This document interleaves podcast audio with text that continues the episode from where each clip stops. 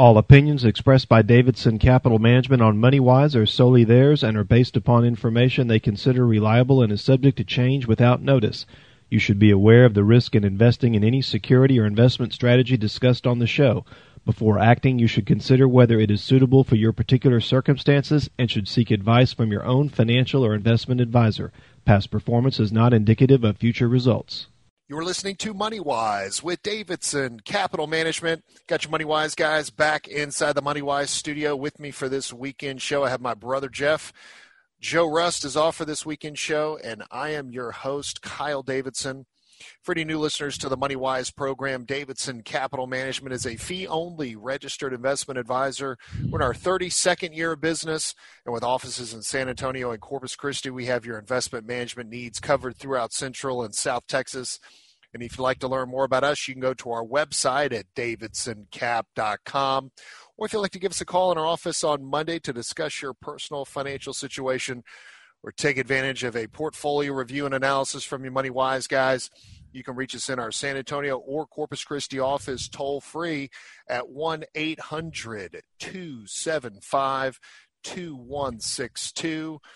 And if you'd like to send us an email, you can send all emails to moneywise at davidsoncap.com.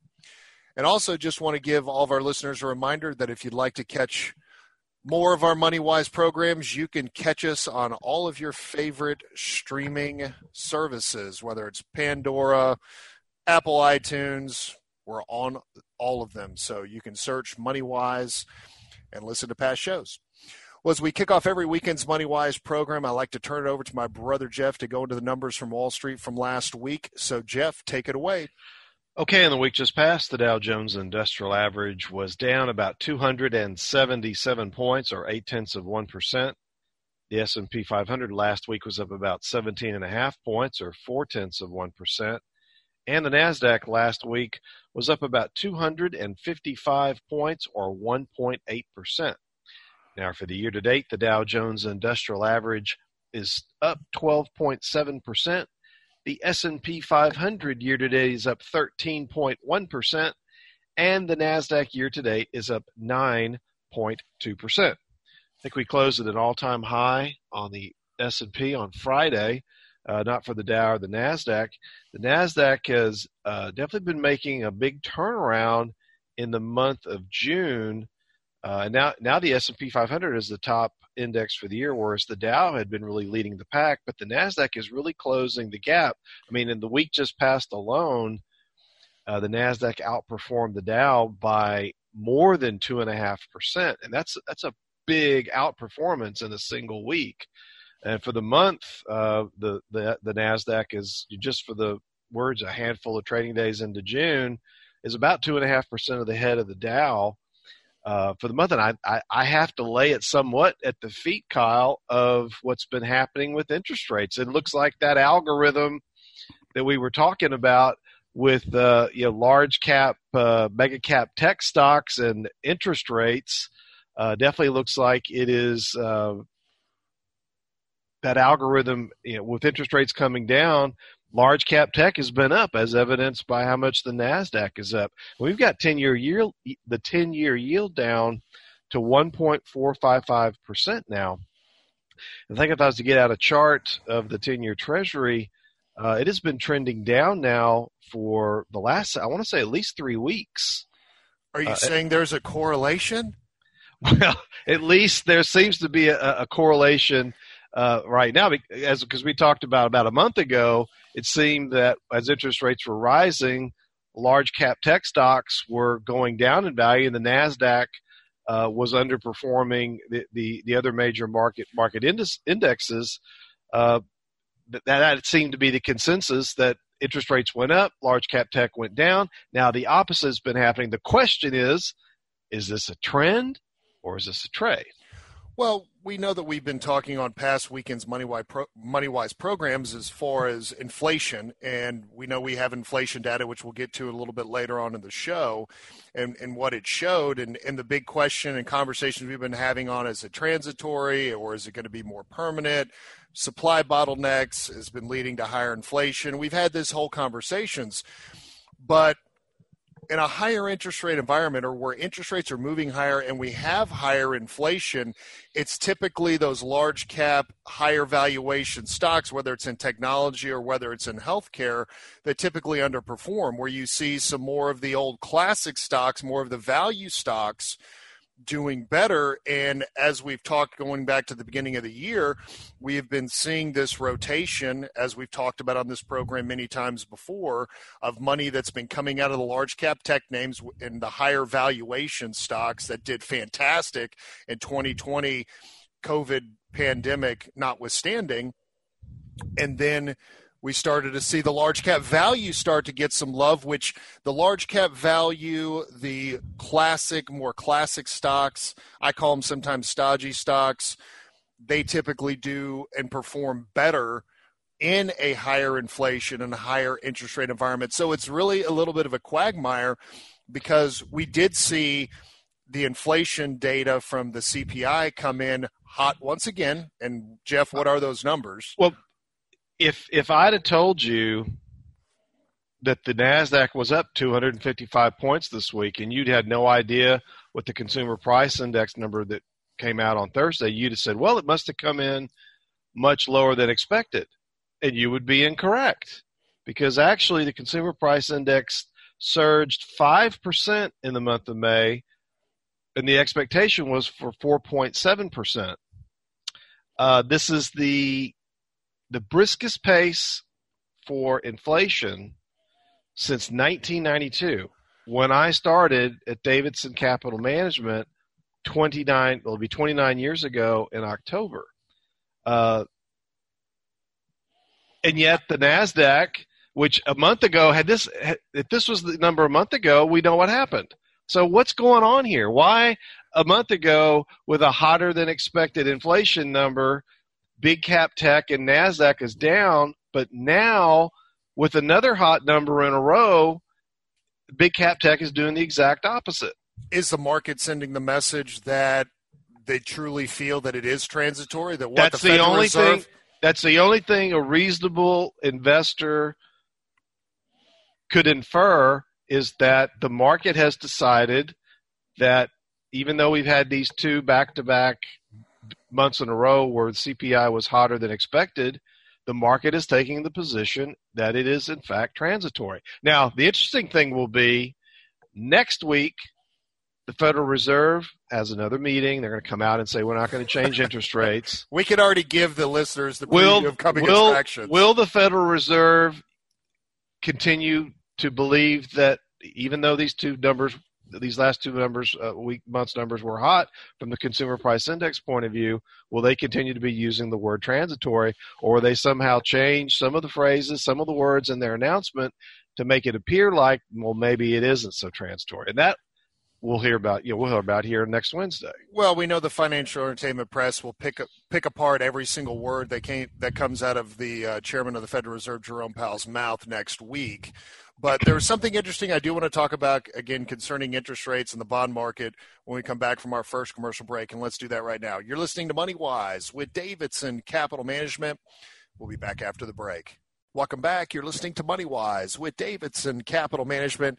If you'd like to learn more about the Money Wise guys, you can go to our website at davidsoncap.com or if you'd like to give us a call in our office on Monday to discuss your personal financial situation or take advantage of a portfolio review and analysis from you, Money Wise guys, you can reach us in our San Antonio or Corpus Christi office, toll free at 1 800 275 2162. And if you'd like to send us an email, you can send all emails to moneywise at davidsoncap.com. And don't forget, you can catch Moneywise on all your favorite podcast streaming services across the country. So, what I wanted to talk about, Jeff, because we, we we're, we're talking about a little bit about the Federal Reserve, inflation, interest rates, and we have the Federal Reserve meeting coming up next week. And what is Jerome Powell and the Federal Open Mouth Committee, FOMC, going to say next week, and how parsed are their words going to be? And I know the big $64,000 question is when is the Federal Reserve going to start talking about their intermeeting discussions about slowing down their monthly bond purchasing because the Federal Reserve is currently buying up 120 billion dollars with a B a month in bonds. And by doing so, they continue to keep interest rates compressed lower for longer, which keeps the bond market more unattractive for investors, which would then drive more investors in the stock market. And so I read an interesting article this past week in Market Watch where they were interviewing a few bond gurus. David Gerlach was not one of the, the people that they were interviewing. But I know back in 2014, we had, I think it was 2014, we had the taper tantrum. And the taper tantrum was when the market reacted negatively when Ben Bernanke, the chairman of the Federal Reserve at the time, was saying that they were going to stop their quantitative easing. That is their monthly bond buying, and the market reacted very negatively to that. And I know it's a conversation, Jeff, that we've had on the program in weeks past about when the Federal Reserve is going to stop slowing their bond buying, because that, again, creates the quantitative easing, which is just pumping, continuing to pump money into the system and helps backstop the stock market. And how is the market going to react when the Federal Reserve finally does start slowing down the pace of their bond buying. We saw how the market reacted in the fourth quarter of 2018 when the Federal Reserve was starting to turn hawkish on their interest rate policies. And that's outside of QE, so they're two different things. But some of these bond gurus that they were interviewing in this in this article from Market Watch actually said that they feel that the market is already priced in the Federal Reserve slowing down or ending quantitative easing because we have seen the 10 year Treasury move more than 1% up or 1% higher in interest rates since last year, this same time last year. And I know when we were talking about during the commercial break, you, you had some things to say. You're taking a little bit of exception to what I was reading in this article that the market they feel has been pricing in the tapering of the quantitative easing already. Okay, so I'll take exception to several things. First of all, I don't think lower interest rates automatically drives people into the stock market. It might make them think rethink their asset allocation somewhat, but not not every organization can switch they're required to own bonds or they're required to have cash and just because interest rates go lower isn't necessarily going to drive them into the stock market because they can't because they can't, uh, because they're limited by whatever rules they're operating under. Um, to to think that the market would have would not have a negative reaction to an announcement of uh, a cessation or slowing of bond purchases by the Federal Reserve, uh, I think that's pretty irresponsible.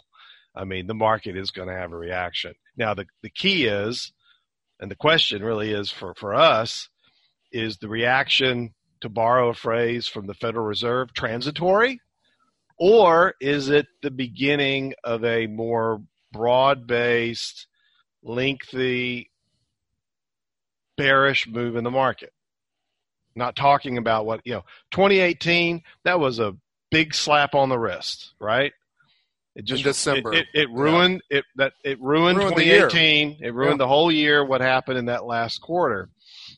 Only to have the Federal Reserve change their their talk, their words in the in the following quarter in the market, and we had a great 2019.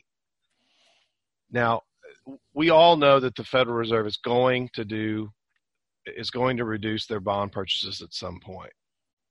We know this. Uh, trying to figure out precisely when it's going to happen. You know, they're going to try to do the best that they can to engineer it, but they're not going to engineer it in, in a way that it has no effect whatsoever on the stock market. It's going to have an effect, and it'll have an effect on some stocks more than it will on other stocks. Whether it's going to be the big cap, big tech, big capitalization tech stocks that are the, that are most hurt, or is it going to be the small cap value? Well, I'm thinking probably more the first. It's going to have a it's going to have an effect on those stocks that have the higher the higher price earnings ratios, and not and not so much an effect on the ones that have lower. But don't but, you? Think, but but we don't have to board the portfolio up today. But don't you think? And the Federal Reserve has been very open and upfront. I would say more transparent than they have been in years past as far as really. Well, I, I would say what what I mean by transparent is they're just you know the one thing that I've always liked about Jerome Powell is just speaking in, in plain language, and the fact that he's doesn't come from the world of academia. You know, he comes from a place of having banking experience and just talking in a more un- easily understandable language for, for most investors across the country. And they've come out and said, look, we're going to be giving you ample warning because we're going to start talking about that I mean, we're thinking about. Okay, and so they're going to start. Our they're going to they're going they're going to start thinking or talking about it, and the market will immediately have a reaction to it. And so when they actually start doing it, the market would have already had its reaction to it. Now, whether that reaction will have been a quick down 10, 15%, and then it comes back, or if it's a quick down 10% and now the Federal Reserve actually starts doing it and the market goes down another 10%, when they actually start the easy you know. Well let me ask you this jeff. What do you think we've been seeing in the in the big the higher valuation tech names all year up until this past month? Would you would you is that maybe initial knee jerk reaction of maybe selling the rumor? I think they did the same thing that we did. Uh, we, we we we made an exceptional amount of money in 2020 for our clients owning a number of big cap tech stock names, and you're never going to get poor taking a profit. And so we've taken profits, and we've taken profits several times this year, as have other investors. You know, they're fine companies but sometimes they're not the greatest of stocks in any particular given you know given space of time. Uh, and so I, I, think what's happened in those in those particular names this year is a function of all kinds of different things. Number one, they've run up a bunch. Number two, their valuations are higher than the market in general. Number three, they're susceptible to higher interest rates. And so we've got and higher, higher inflation. And, higher well, inflation. Well, uh, you know, yeah, maybe. Uh, and so I think you know th- those are all reasons why they, rea- reacted as, as they have. But here in the last month, rates have come down. Uh, those stocks have caught a bid, as you say, and uh, the Nasdaq is catching up. You know, your question is why is it, why have interest rates come down? Why have interest rates come down in the last two months if we've had higher than expected inflation? You you had a theory earlier that there were there were there were organizations that were short interest rates, meaning they were betting that interest rates were going to go higher after this latest CPI number that came out in the previous week. And even though the, the number was hotter than expected, the markets just moved higher and interest well, rates, and, and, for whatever reason, moved lower. It was that those folks covering their short bets, maybe.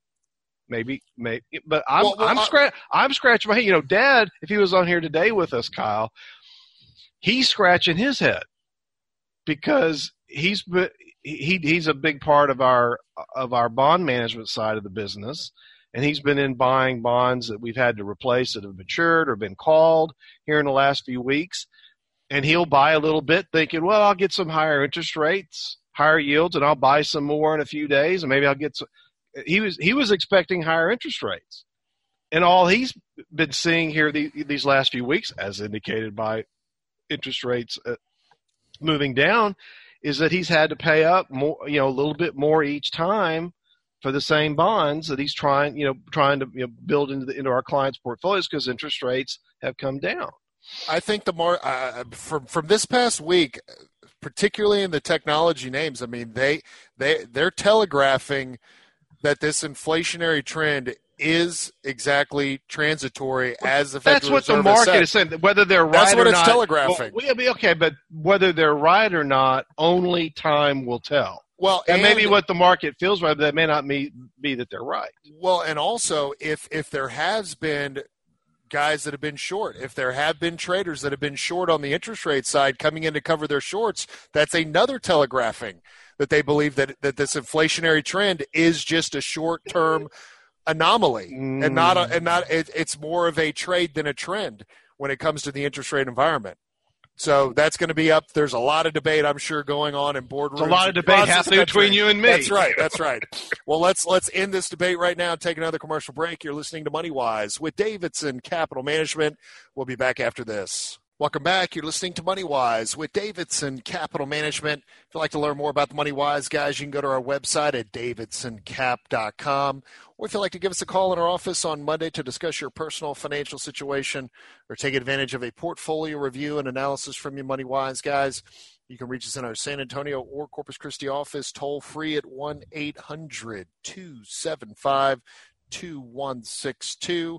And if you'd like to send us an email, you can send all emails to moneywise at davidsoncap.com. And don't forget, you can catch MoneyWise on all your favorite podcast streaming services. So, shifting gears a little bit, you know, talked about, you know, we got the FOMC meeting coming up next week. Yeah, Dad is going to just I really know. bash us over the head. But- but I mean- spending, for spending I two, know. two segments talking about the Fed. I know. We'll, we'll Sorry, be getting Dad. a phone call. yeah, Sorry, Dad. We'll get we'll be getting a phone call on Sunday. I'm sure, saying you guys, you guys spent 30 seconds too long uh, talking about it, which uh, which which we typically do. But I mean, it's important for all investors to know this because these are there's so many different mechanisms that go into the market, and I know the fin- financial entertainment press does their best to try to explain what exactly is going on. And I remember when I first got into the business. And dad said, told me, he said, you know, son, sometimes there's more buyers than sellers, and sometimes there's more sellers than buyers, and that's it. And the financial entertainment press is going to do their best to try to explain beyond that what they felt had occurred this past week. And like you said in the last segment, this was really a head scratcher. We had a hotter CPI consumer price index number come out, but we saw interest rates go below one and a half percent on the 10 year treasury.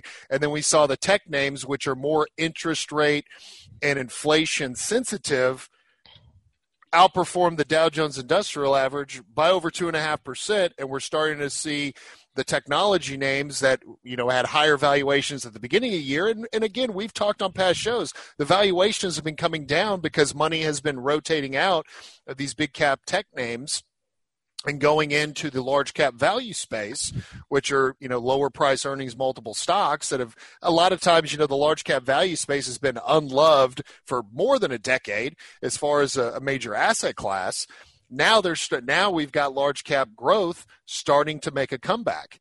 And as we've talked about from the beginning of this year's show, how we've been preparing and adjusting our portfolios with the barbell strategy.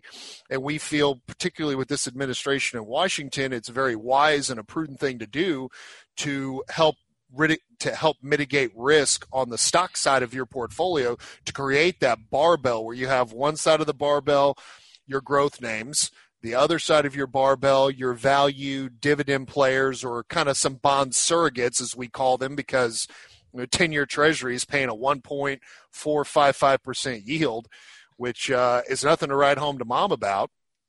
So, you know, that's the one side of your barbell can help generate more current income into your portfolio. And so that's what we've been doing. And the last six stocks that we added to the portfolio were specifically chosen as stocks that can weather higher inflation and a higher interest rate environment and perform better. Um, and then it's, you know, now we're in this waiting game. We're in this waiting game to see if this inflationary uh, issues that we're seeing in the consumer price index over the last couple of months is as the Federal Reserve is assuming or telegraphing to say what it is as being just transitory. I mean, I know that part of that consumer price index was driven and pushed a lot by the used car market. And I, I, will tell you this, you know, for anyone that knows me, I, I absolutely have a love for cars. And I know we've got several clients that have a love for cars like I do. And just looking, you know, just some, I like to pass my time sometimes just going on CarGurus. Not that I'm looking to buy anything, but I just like to look at the cars on, on the website. And the one thing I have noticed, Jeff, some used trucks are more right. expensive than brand new trucks at the dealership. Which, so you, which was blowing my mind, and and so it's a lot of it. It has to do with a shortage of semiconductor chips. Like I know the new Ford Raptor that's going to be coming out in 2022, but they were supposed to be able to take orders this past week. Well, there's no way to order, and Ford came out with a statement saying we don't know when exactly we can deliver them because of the shortage of the semiconductors. And I know the Biden administration, that's something they're looking into from the supply chain bottleneck that we have had. And that supply chain bottleneck, I think, is one of the biggest contributing factors, in my opinion, to the hotter consumer price index numbers that we're seeing. And so that's just, that transitory factor. Okay, so just a few data points. These are this is one these are one year price changes, May to twenty May of twenty twenty to May of twenty twenty one. So as we said I said the previous segment, all items up five percent year over year. New vehicles up 3.3%. Used car and trucks, used cars and trucks up 29.7% year over year. Airline fares up 24%. I imagine if we had hotel, rent cars, you know, if, if you're traveling somewhere out of town this summer, uh, th- there's definitely some sticker shock. Depend, you know, especially wherever you're go, you know, where you might be going. It's even even bigger sticker shock. But used cars and trucks in one year up almost thirty percent.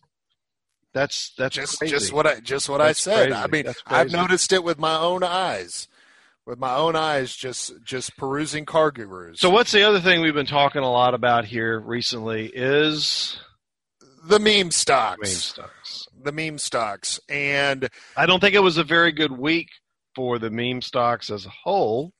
No, but but as Jim Cramer talks about, he's now scouring the message board on Wall Street Bets looking for what are the next stocks they're going to be trying what's the next trade? And, and and and this all began with these with these with these folks with these traders on wall street bets looking for stocks that have really been beat up by the short trades by yeah, the it's not shorts, it's not just wall street funds. bets. It's reddit. It's some of the other online online forums. And i i thought what was interesting this week i think you you'd heard that uh, was it the, was it the chairman of the sec gary gensler who, who, who head, is, head of the SEC head of the Securities and Exchange Commission, came out in an interview on CNBC earlier this past week that they're that the SEC is really going to start cracking down and investigating these chat rooms and these message boards and searching for stock manipulation. Now, what? Yeah. So so writing on a on a on a chat room I think this stock's going to the moon. That's manipulation. I mean, come on.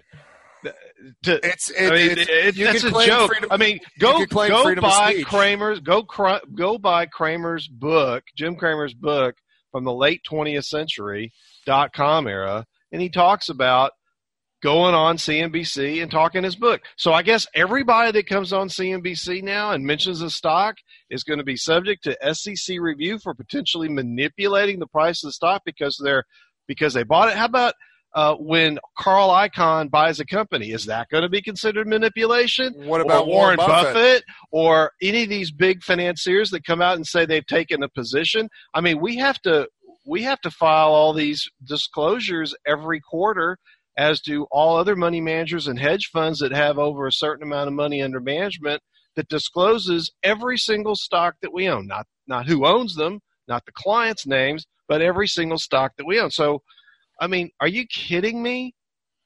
I mean, it's just a joke. Well, why I, did I, the SEC just shut down well, these, I, these pages? And you know why they can't do it, Kyle? They can't do it because it's freedom of speech. If right. I want to go out and and and say, I own XYZ, and this is why you should own XYZ. And if you buy XYZ, we're all going to make a lot of money. Now, is that manipulation? Is it, I, I mean, it sounds like it's it's it's it's a joke. It's a joke. I, I, think I think what they're really trying to search for because on the Wall Street, yeah, they're searching for a these... way to do. They're searching for a way to keep to somehow regulate the animal instincts of a capitalist society, and you can't do that. Well, people are greedy, right? Gre- no, you know, well, well, that's well, well.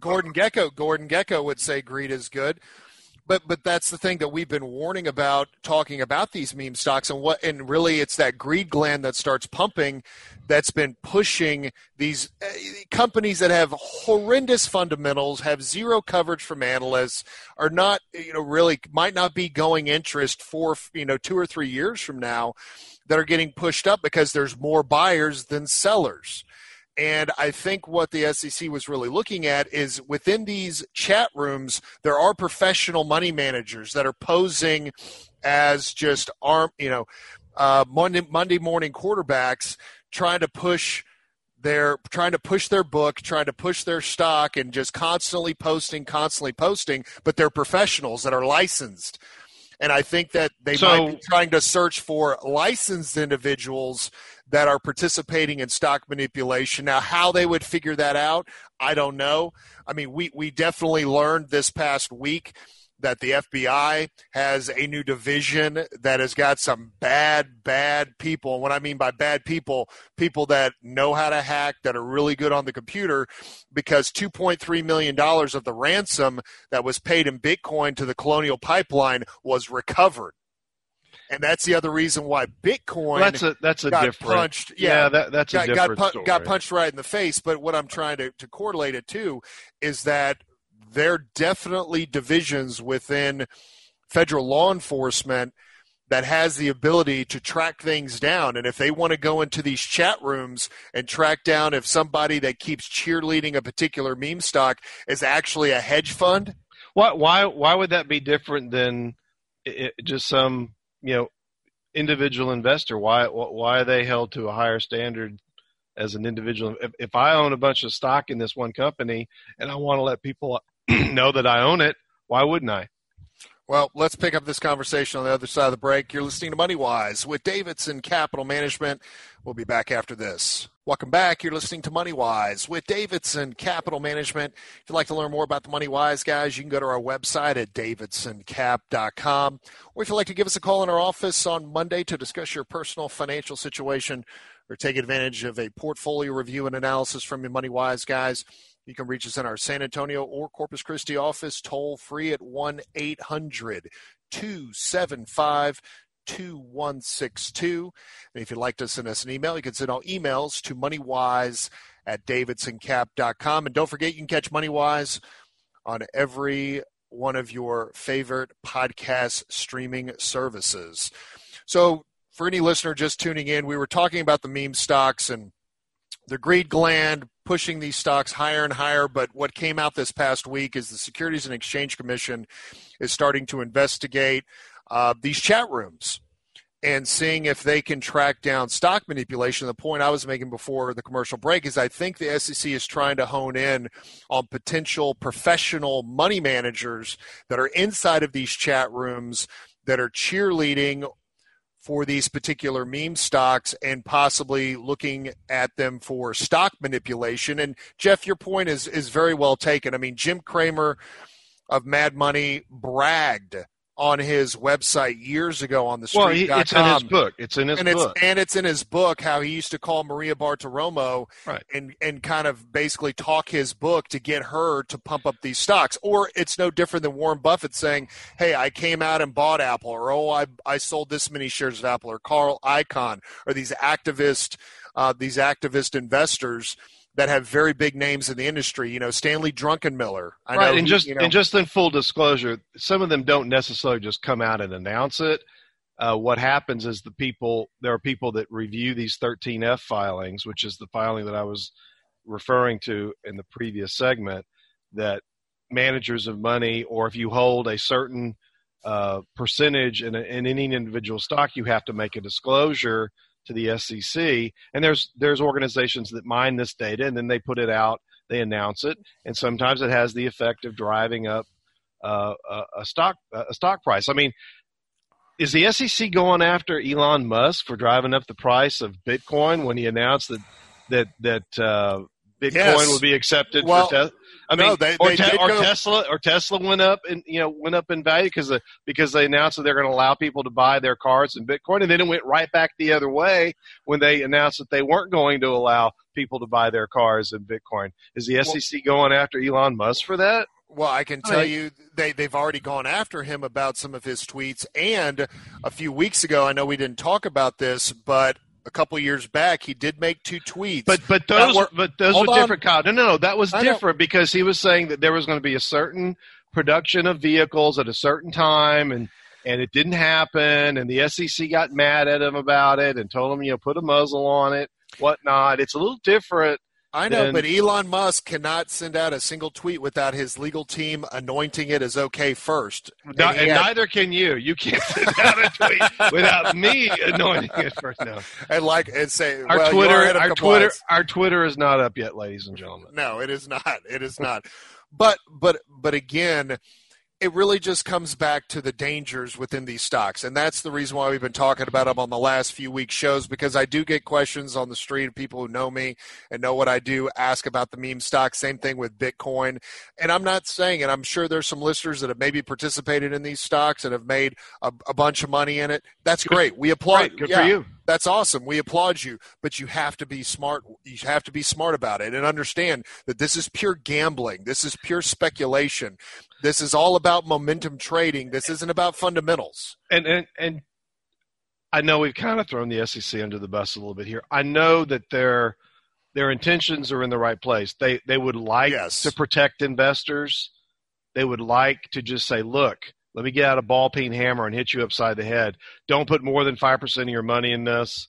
Uh, but we know that there are people out there that have probably got their entire net worth trading AMC and Bed Bath and Beyond and GameStop and all these other meme stocks, if not Bitcoin and Ethereum and Dogecoin and all these other Litecoin, you know, all these. cryptocurrencies and having a big old time with it.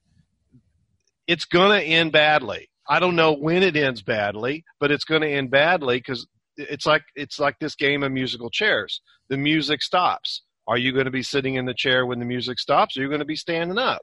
And, and, and, if, you're, and if, you're, standing up, you're going to lose money. And, and the, the thing that I that I don't like about it, as you well know, Kyle, is that when we have stuff like this happen, and there's people that are going to lose money in, in, in this when it goes the other way, is that it gives the rest of the investing community. The community i mean it gives us a black eye. It makes yeah. it, it, it lumps in you know it lumps in what we do. It lumps in you know all the other companies that are you know that've been in business for you know 10s 50s 20 you know years and and have thousands of employees and produce great products and services gives us all a black play, place you place you want to you know put your money you know investing long term it, it it makes the entire Wall Street and investing look like a casino when it's not. It's that's not why we're talking, and that's, that's why, why, we're, talking, talking about, about it, and that's why we're warning investors. And that's why the SEC wants to try to put a stop to it. And we applaud, but, but they're not. But they're not going to be able to because because we see some other products. Of course, we don't sell anything at Davidson Capital Management. We are a fee based manager, but but we see products that still when we do portfolio reviews that are coming into our office week after week that have been around for for decades that are horrible that are absolutely horrible and, and really shouldn't be sold and shouldn't be allowed to be sold but they continue to be sold. And investors continue to buy these things. And so we try to utilize our platform of having the money wise program as best we can to warn investors about these products and to stay away from them and not to get sucked in or be sold a false bill of goods because we've been seeing too many bad things coming into our office for the last 32 years when we do portfolio reviews, trapping investors that got sold these false bill of goods. And a lot of times, some of these products, once you sign on that line and which is dotted, you could be locked in for a decade or more and get hit with surrender fees. And if you're willing to take the surrender fees, yeah, you can get out. But sometimes those surrender fees could cost could cost you six figures to get out. And so you have to be very, very careful. The best bet is if it sounds too good to be true, it is. It is. It's some of the old adages that are out there, just that you learn as a, from a kid in, in life. You know, there's too many false bills of goods still in the financial service industry that are being sold. And when the financial entertainment press pumps up the cryptocurrencies and the meme stocks without the very strong warnings, that's what we take exception to. And that's why we utilize our platform to talk about it and to try to educate each and every investor. And if there's something that, that you do want to learn about Wall Street, something about a product that's trying to be sold to you, and you just don't feel right about it and you want to learn more, you pick up the phone and you call us at 800 275 2162. And with that, we're coming up to the top of the hour. For listeners of MoneyWise on 1200 WOAI, we'd like to thank you for listening to this weekend show. Again, if you'd like to catch the second half of this weekend's MoneyWise program, you can go to our website at davidsoncap.com or you can catch us on every one of your favorite podcast streaming services. And for listeners to MoneyWise on 1360 on KKTX, stay tuned because when we come back from the top of the hour break, we'll be diving in to the second hour of this weekend's MoneyWise program and continuing with investor education. And we'll do that after this. You're listening to MoneyWise with Davidson Capital Management. All opinions expressed by Davidson Capital Management on MoneyWise are solely theirs and are based upon information they consider reliable and is subject to change without notice. You should be aware of the risk in investing in any security or investment strategy discussed on the show. Before acting, you should consider whether it is suitable for your particular circumstances and should seek advice from your own financial or investment advisor. Past performance is not indicative of future results. Welcome back. You're listening to Money Wise with Davidson Capital Management. I've got my father John, my brother Jeff. I'm your host Kyle Davidson, and we are diving into the second hour of this weekend's Money Wise program. Now, if you'd like to learn more about the Money Wise guys, you can go to our website at davidsoncap.com. Or if you'd like to give us a call in our office on Monday to discuss your personal financial situation, you can reach us in our Corpus Christi office at 906 0070 or toll free at 1 800 275 2162. And if you have an investment related question or topic you'd like for us to discuss here on the Money Wise program, you can send all your emails to moneywise at davidsoncap.com. If you missed the first hour of MoneyWise, you can go to our website at davidsoncap.com. Click on the radio show link where you can listen to today's show as well as past MoneyWise programs. You can also subscribe to our iTunes feed by clicking on the blue note in the upper right hand corner of our homepage at davidsoncap.com. Thank you, Jeff. You're welcome. Well, it's about time. Thank you. Thank you for your politeness. Well, as we as we like to use and utilize uh, the second hour of every weekend's Money Wise program, really going into investor education and just again the continuing education that all investors need to be paying attention to because with the multitude of investment choices, the multitude of sales outlets, I should say, uh, to be buying different financial products. Um, we feel it's our duty having a voice and having this radio show to, to continue to provide that, that education.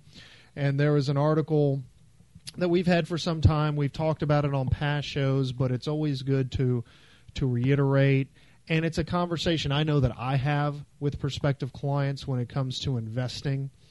Um, and the the title of the article is the best investment advice ever. now, there's so much different advice out there, different guidance, different forms and levels of education out there. Um, you know, looking at this article, there's a very old saying that I know we have used from day one, and of course, with us, uh, you know, being in this, having Davidson Capital Management for more than 25 years, and and again, this radio show going on now in our 10th year. Um, looking at, at rule number one for the best investment advice ever, and that first rule is never lose money. Rule number two, don't forget rule number one and I believe that uh, that was one of Warren Buffett's famous advice. And of course, Warren Buffett being one of the richest men in the world, um, I think uh, it's good. It's good words to live by. And and when I sit down with prospective clients, the one the one area again of education I like to focus on is teaching a prospective client that it's not as much how well you do on the upside when the market is going up; it's how shallow you keep your hole on the downside. It's it's whoever plays the best defense is what's really going to build long-term wealth and longevity of a portfolio. Rule this rule number 1 don't you think it's kind of unrealistic to say never lose money? Well, and, and, and again, investors need to keep in mind there's a difference between realized losses and unrealized losses or paper losses. Uh, maybe rule number one should should read more like never put all your eggs in one basket. Never, but put, but define never, that. Okay. Define that a little okay. bit more. Okay, eggs in one basket. Never put 100% of your money in one asset class. How's that? Okay. Never put 100% of your money in stocks. Give us an asset class. Like, are you talking sector specific, like all in real estate investment trusts, or all in the material sector, or all in technology? I think I think really the rule number one to me, and it kind of goes along the same lines as what you're talking about with keeping the hole shallow, is there's no no such thing as never lose money. I mean, every investment des- we have never had an investment decision that we've made in the 25 years as Davidson Capital Management. Every investment decision that we've made has not always made money. Some of those investment decisions have lost money. There isn't a single person on the planet that's made an investment decision that hasn't lost money at one time or the other. The the really successful people in investing never lose a lot of money. Now, Keeping a that lot of money, shallow. keeping the hole shallow, as you were saying, and 2008 is is a great example of keeping the hole the, the hole as shallow as possible because we were never 100% invested in stocks that year. And we were also reducing stocks as that year went on. And so we we we didn't suffer the 35 our clients portfolios didn't suffer the 35 40 50% losses that the investors that we saw come to us in 2009 and 2010 and we asked them you know how did you do in 2008 and they said well I lost 40% or I lost more than 40% we knew right then and there that they had way too much money in stocks if not their entire portfolio in stocks and it wasn't being managed properly obviously That's that's a key. It wasn't actively managed. It was an again that set it and forget it mentality. That set and forget it portfolio. So the the rule number one, this never lose money, and rule number two, never forget rule number one, is all fine and good, but it's not realistic because if you're going to have a diversified portfolio of stocks and bonds, cash, and all different types of asset classes, some of those asset classes aren't going to make money in a particular year. Some will. Uh, some will be more successful than others, but I think it's unrealistic to expect to never to lose money in, in investing. Because if you if rule number one, never lose money, that means you're never going to take risk. Which means you're Yeah, only but- gonna which means own you're going to be you're going to own CDs. Uh, sorry to take your your thunder away. There, you're going to own government bonds and hold them to maturity, or you're going to own CDs Or cash. or you're going to have cash. Well, that I don't know too many investors that can reach their retirement goals uh, just by being in cash or government bonds. Well, and, and again, when you are invested and you're invested in the stock market, or even the bond market, when you look at an unrealized gain and loss report, if you're showing some unrealized losses, those are paper losses. Those are losses that you have not taken. It's just on paper. It's just numbers. But that loss can be will become realized if you decide to sell out. And what happened to a lot of investors in 2008 is they watched the ride all the way down. And then they got to their maximum pain threshold and what did they do? They sold. And for a lot of investors after they did that sell and the selling they did they have yet to get back in. That's why we continue to face the very thin market conditions the whipsawing of the markets because there's fewer and fewer participants because they still have not gotten back in because they're still licking and, and taking care of their wounds from 2008 because they sold out and turned those unrealized losses to realized losses. But if they had a proper allocation and having their assets actively managed, they wouldn't have suffered as much pain and distress in their portfolio as we have seen doing our portfolio reviews and analysis of prospective clients. So, well, we're going to pause right there. We're going to take another commercial break. You're listening to Money Wise with Davidson Capital Management. We'll be back after these words. Welcome back. You're listening to Money Wise with Davidson Capital Management. If you'd like to learn more about us, you can go to our website at davidsoncap.com. or if you'd like to give us a call in our office on Monday to discuss your personal financial situation, you can reach us in our Corpus Christi office at 906 0070 or toll free at 1 800 275 2162. And if you'd like to send us an email, you can send all emails to moneywise at davidsoncap.com. So, continuing our investor education and talking about an article titled The Best Investment Advice Ever. And, you know, again, the old Warren Buffett saying, you know, rule number one, never lose money. Rule number two, never forget rule number one. And us just kind of really discussing how that's kind of unrealistic. Uh, because, like Jeff, like you said in the last segment, you're going to run into some type of losses, be it unrealized or realized losses at some point in time in your investing career, unless you're invested in cash, which isn't an investment, CDs, or government bonds. You know, you have to take a certain level of risk. You have to assume a certain level of risk to have the potential for capital appreciation and growth of your assets to meet your retirement goals or for whatever goals that you're saving for. And Dad, I know that you wanted to, the big dog wanted to eat a little bit and had something to add to, to what we were just talking about. Well, I think I originally said this to you when you guys came into the business. Oh, you've been that, saying this f- as that, long that, as I can remember. these were basic rules of investing. I, I, honestly think this is a little bit of a Will Rogers comment. I, am not so sure that Warren Buffett didn't steal this from from, from Will Rogers, who never met a man he didn't like. And and and, and what th- this means, you know, this is you know this will be my 37th year, starting my 38th year of being a portfolio manager, not counting the four years as a broker and one year in graduate school. So you can add all that up, but when I see this, what this really means to me is never lose big money. Never take big losses because you can't come back from them, whether it's financially or even psychologically. Hold on, let me stop you right there. You just hit an important point. Psychologically. It's the psychological part, point of this. Um, a lot of people get in investing. They get in the game, as Jim Cramer calls it. It's not a game, but they get in the game and they have some moderate success, and then they start building their bet.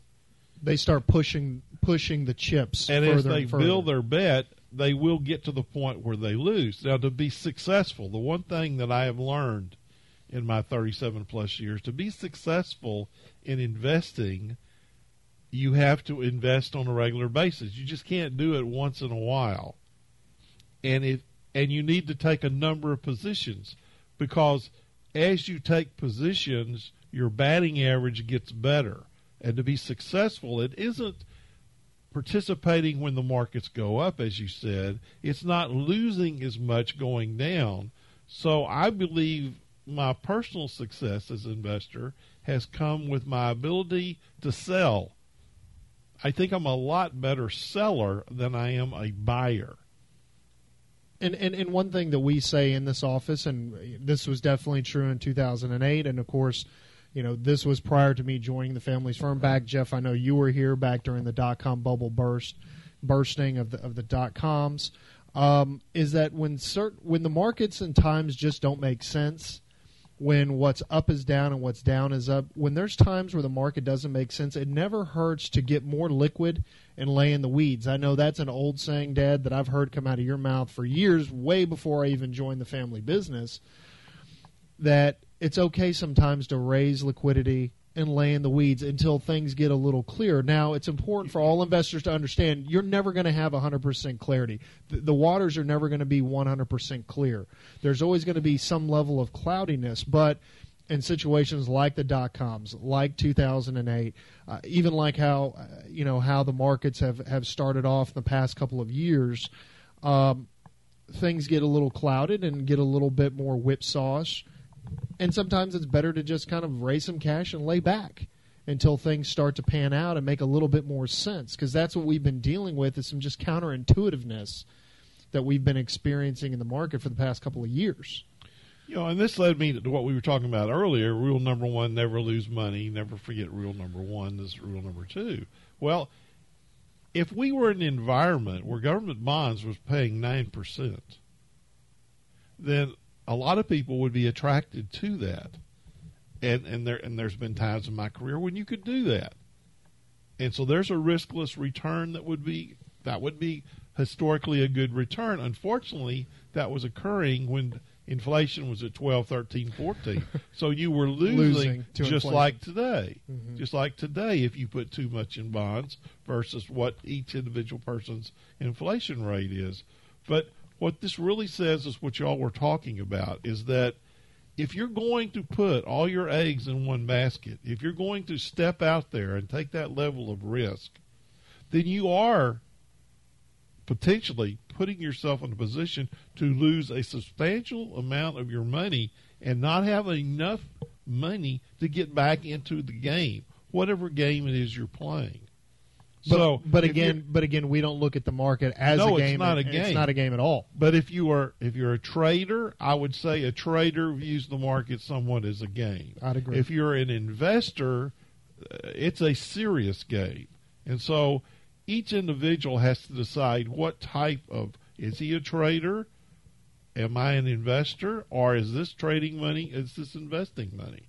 So you, there's various pools that you could be doing, but one thing that you cannot do is you cannot sustain large losses and be a successful investor or trader.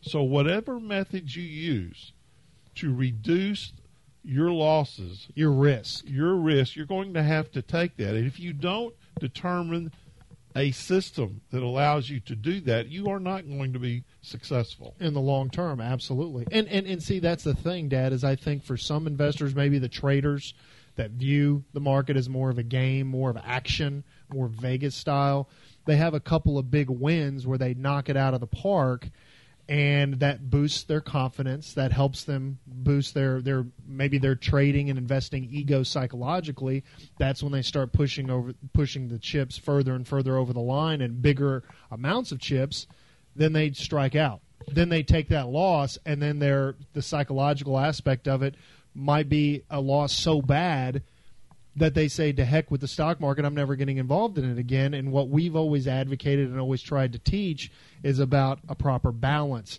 about diversification. As Jeff said, not putting all your eggs in one basket, spreading out that risk, or to use a technical term, spreading out your beta. But you can't just spread it out and forget it. You have to continue to actively manage it, actively monitor it. And if you don't, then you need to work with a firm that's going to do that. I, learned many years ago that I was not a successful trader. Trading was not something that I was good at. I was good at looking at a longer picture. It fit my personality better to be an investor, plus by taking a longer term view, thinking in terms in the stock market of actually owning the company that I was buying. I found that that was more successful, and I learned that as a broker. I, I I felt comfortable with that. What I didn't feel comfortable with was potential clients or new clients that had to have action because I don't necessarily think Wall Street is the best place to get action. I think you would be better off to go to Vegas because it doesn't require that much thinking if you need action. If you like to bet on football games with If you need that fix, if you need that, and there are people that need that, but it, Wall Street can be a very dangerous place for people that need that type of fix. I have not run into that many successful people who have traded the market. I've run into many successful investors, very few successful traders. Well, and I think some uh, some other points you made just a few minutes ago when we talk about risk capacity, about taking a big hit to your portfolio, and again for continuing investor education, the older you get, the closer you get to your retirement, I guess date and time as far as your age, your risk capacity gets smaller and smaller and smaller. Um, you know, and I've run into people who have have very large risk, you know, very small risk tolerance, their personal aversion to risk, but they have huge risk capacity. And when you run into that situation, it's really they have their money invested very lazily. It's it's very lazy money. It's very four and five percent returns when they should be taking advantage of their age. So the younger you are, the greater risk capacity you have. And so you have to really marry risk tolerance and risk capacity into one. Um, and that's again something else that we that we try to teach. So just understand as you get older, your risk capacity gets smaller, and you have to have your portfolio managed and allocated in a way that reflects that risk capacity. What you see on CNBC, and we don't spend that much time watching any of the other channels, but what we see on CNBC is a parade of traders, mm. parade of people looking for action, daily action, weekly action, fast money, fast money. You know, everything is geared towards trading. trading. Mm-hmm. That is that segment of the market. That is not a segment that Davidson Capital Management has ever participated in or would feel comfortable being in. And so when we sit here and we talk about what we see, we don't necessarily feel that that type of program serves the public to the extent it could. That's right. Well, with that, we're coming to the bottom of the hour break. So we'll take the break when we come back. We'll be continuing our investor education, and we'll do that after this. You're listening to Money Wise with Davidson Capital Management. We'll be back after the break. Welcome back. You're listening to Money Wise with Davidson Capital Management. If you'd like to learn more about the Money Wise guys, you can go to our website at davidsoncap.com. Or if you'd like to give us a call in our office on Monday to discuss your personal financial situation, you can reach us in our Corpus Christi office at 906 0070 or toll free at 1 800 275 2162. And if you have an investment related question or topic you'd like for us to cover here on the MoneyWise program, you can send all your emails to moneywise at davidsoncap.com. So, continuing talking about the best investment advice ever article that comes from Market Watch and the Wall Street Journal. Um, you know, Dad, I, as you were talking in the last segment, you know, you mentioned Jim Cramer's name, and I know there's a segment on his show that he loves to do where people call in and say, Am I diversified? And they give him five stock names. And he'll either anoint it as being you're diversified or you're not diversified. And when I watch that, to me, it seems like it's a disservice to the investing public because what he is basically um, validating is that it's okay to put 20% of your money in one particular stock position to hold five individual stocks. And as long as those five individual stocks are in five different industry sectors then you're okay. You're safe. And i think that is some of the most dangerous advice you could possibly give with with his type of background and acumen as a money manager or as a hedge fund manager i should say well i i, I don't agree with it dangerous. Uh, it's dangerous if you don't watch your eggs real close. If you only got five, uh, you're making I mean, you're making big bets in, in on the, five in the, in the beginning, in the beginning, when I created uh, the philosophy, uh, it became apparent to me that I didn't ever want more than five percent in anything, because I learned very quickly that if I bought Five percent uh, of your assets in one individual well, position. Yes. If I bought ten positions, three point five of them were going to be losers, but I loved all 10 mm-hmm. And so when I got it out to twenty, then I'm going to have six losers in normal markets. Mm-hmm. And the key was having the six losers not be big enough losers to overset the profits that were in the other 14. Well, if I'm Jim Cramer and five is my diversification. I sure hope it's not my six losers because then my every five those whole five positions would be losers. So to me, that was not enough positions to be diversified. That was very concentrated. And to be that concentrated, I don't want you to think you're diversified. You are not diversified with five positions. I mean, you might you are, be you might be diversified in the sense that you're in five different industry sectors, but you're making a very large bet on one company in that and, and I'll tell you sector. something else. If you limit yourself to that few of positions, you're either going to do extremely well versus the market, or you're going to do extremely badly. You're, you're not going to do average. You're either going to do real well or real bad. So it's either a home run or a strikeout. Now you can't build a business on real bad. Mm-mm. Now he was successful as a hedge fund manager because he was a trader. He was not an investor. Long term to him could have been one day. So when you hear him discuss that, I mean, he can't do a show and do Am I Diversified and have someone giving 20 positions. So some of his Am I Diversified is for TV. For, well, it's for TV. He did it first on his radio show. Mm-hmm. That's where it started. He did that on the radio show. You know, he used to do radio and TV, and his radio show was really a whole lot better than the TV show. He didn't do all that screaming and jumping around like he does, and he would just talk, which I found better for investors to listen to. He was more investor oriented as opposed to trading. So, us saying that we believe you ought to have 20 positions gets back to this fact that we don't want more than 5% of any person's assets in one position. And we say that even in your company stock.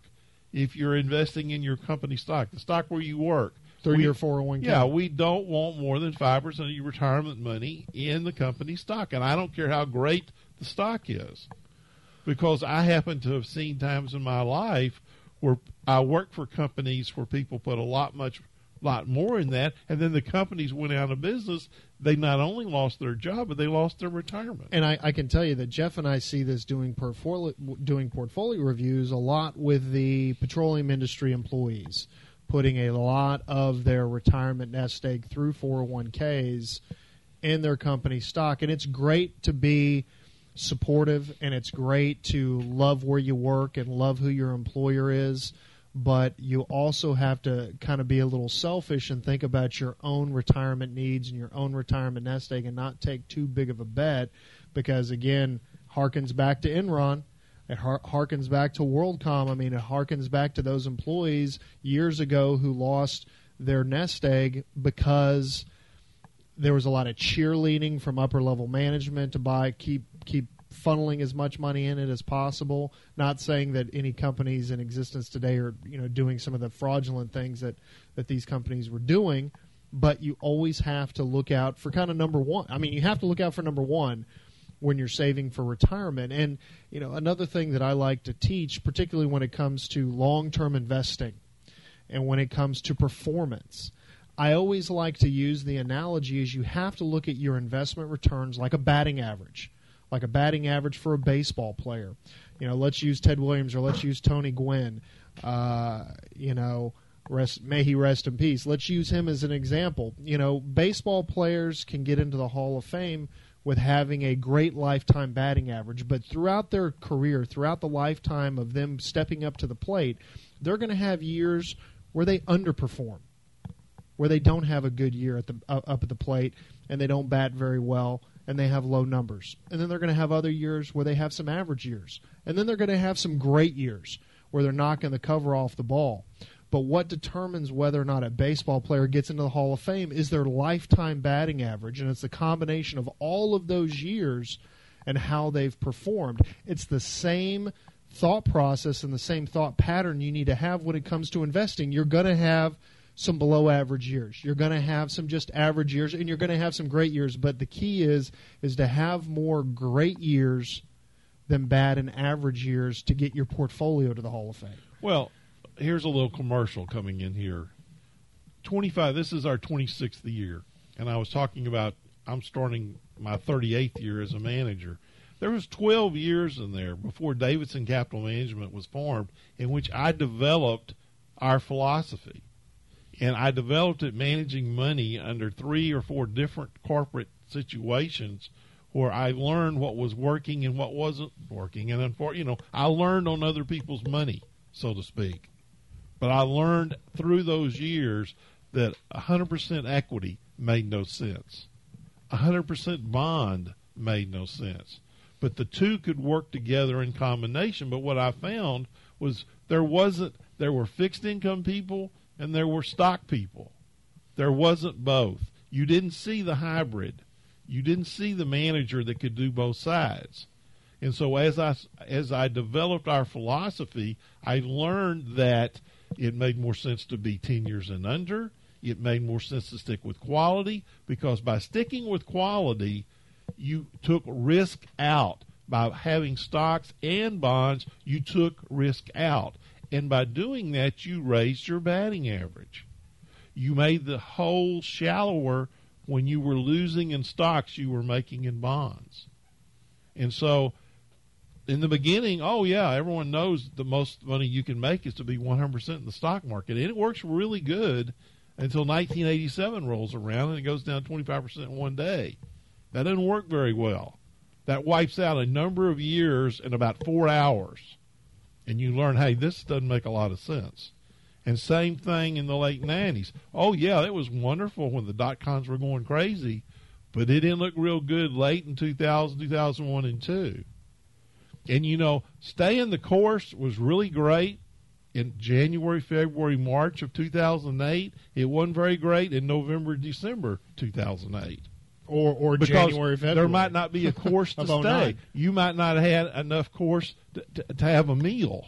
Well, and, and again, that goes back to what we talked about a few segments ago about the psychological damage. And I know that we've talked on past shows here on Money Wise where we've talked about the psychological effects when you take these kind of losses and how, again, it, it creates that emotion and that fear. And when fear and emotion start combining into your portfolio, it keeps you sitting on the sidelines or it keeps you less invested in stocks to to really try to achieve and reach your goal for whatever you're saving for. And we're still seeing that today. I mean again we're seeing it today because we see the volatility. If there's more participants more investors in this market more mom and pop investors we wouldn't see this extreme levels of volatility that we've been seeing If we taxed day trading, we wouldn't have this extreme volatility. or if we having. tax high frequency trading or got Which high would- frequency well, trading under control That's that's what I'm saying. That would take care of that problem. The problem is is that high frequency trading is paying the note for the New York Stock Exchange. That's how they're making their money. They are never going to go against that.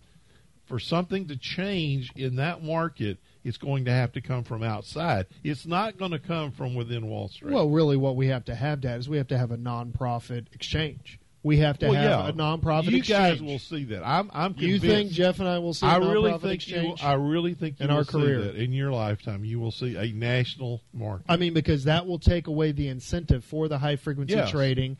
I, I, and I, it'll be I welcome it'll be somewhere in the central part of the country, away from Wall Street. I, I welcome that day. I welcome the day to where we see a nonprofit exchange and maybe just a one central exchange. Let me correct it. Jeff may not see it. I think you will see it, Kyle. Well, we're not that far away in age, so it's only Uh, about less 10, than there's 10, years. in there. All right, well, let's take our last commercial break. You're listening to Money Wise with Davidson Capital Management. We'll be back after these words. Welcome back. You're listening to Money Wise with Davidson Capital Management. If you'd like to learn more about the Money Wise guys, you can go to our website at davidsoncap.com. Or if you'd like to give us a call in our office on Monday to discuss your personal financial situation, you can reach us in our Corpus Christi office at 906 0070 or toll free at 1 800 275 2162.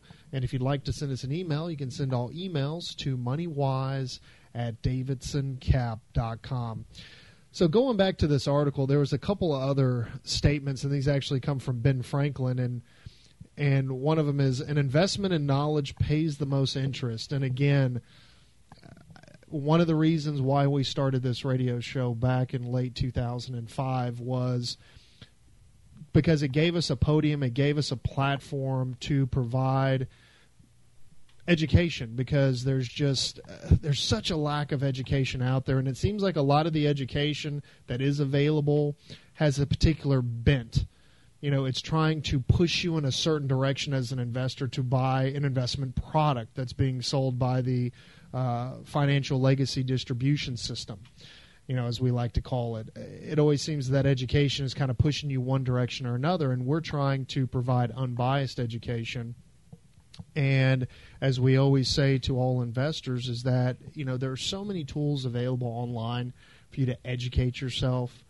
You know when a, a pitch sounds too good to be true it, it most likely is. And there's a lot of vehicles out there to help you to educate yourself. And so as benjamin franklin says an investment in knowledge pays the most interest. You really have to You have to really let that kind of soak into you and utilize the tools available. You know, if you want to look up the broker that you're working with, go to brokercheck.com.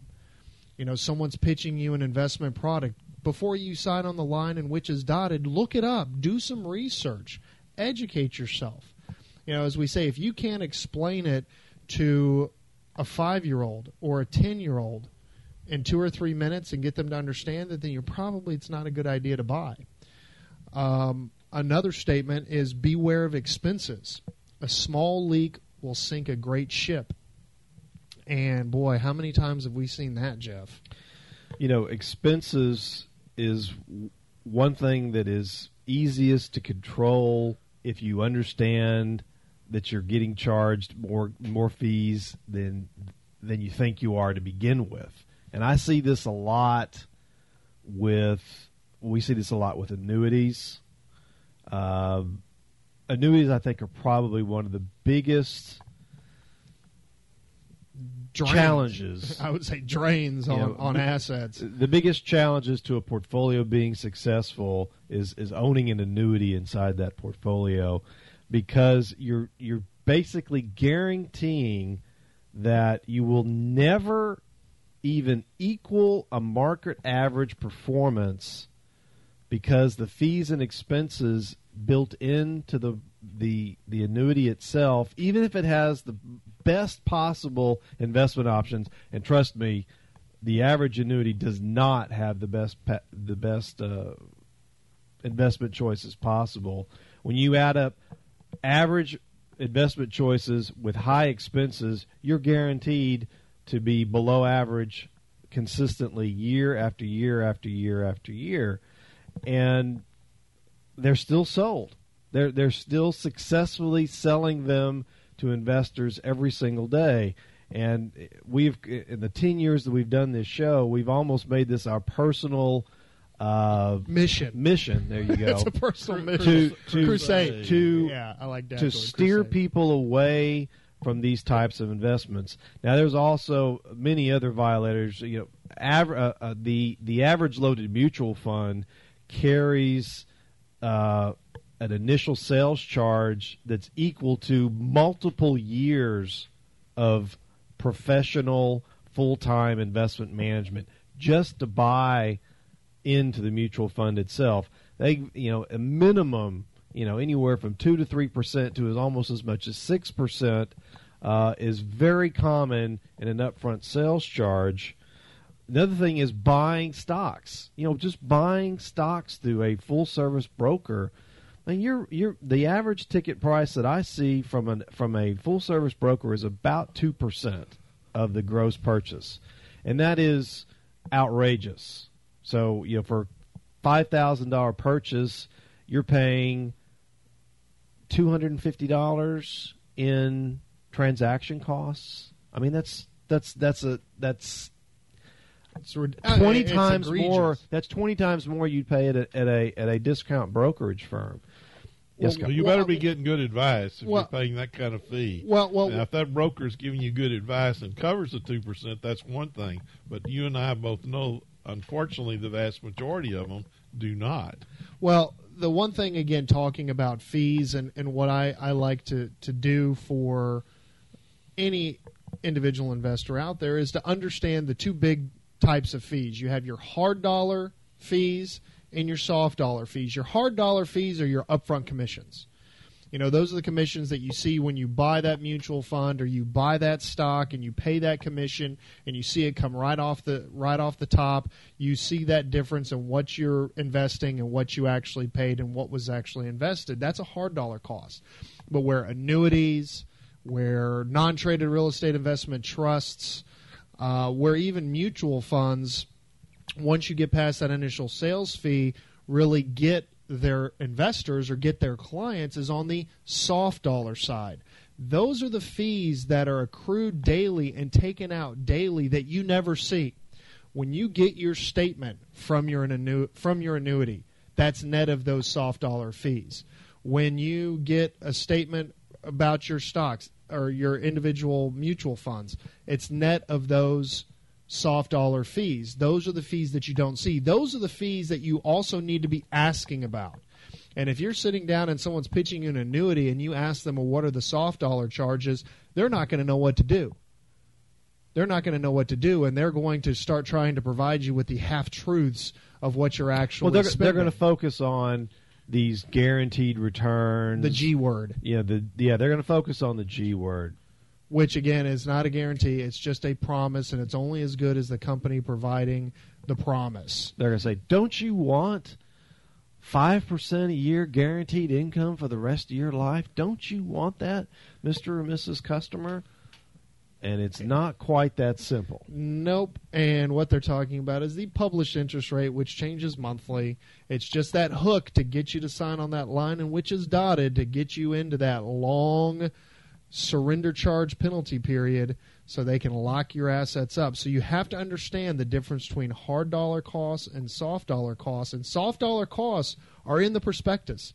Soft dollar costs are in the information, but you have to know what you're looking for and you have to dig deeper, as we've always said from day one on this program. And to really summarize this hour, is you have to dig deeper. Well- and use the tools available to educate yourself before Yeah, you number make that investment. number one, be diversified. Number two, know what you own. Do the research, dig deeper, as you say. And number three, have a always have a mind on what it's costing. That's right. Okay, and with that, we'd like to thank everyone for listening to this weekend's Money Wise program. Again, if you'd like to give us a call in our office on Monday, you could reach us at 906 0070 or toll free at 1 800 275 2162. For my father, John, and my brother, Jeff, this is Kyle Davidson saying have a fantastic weekend. And to your financial health, we will talk to you next week.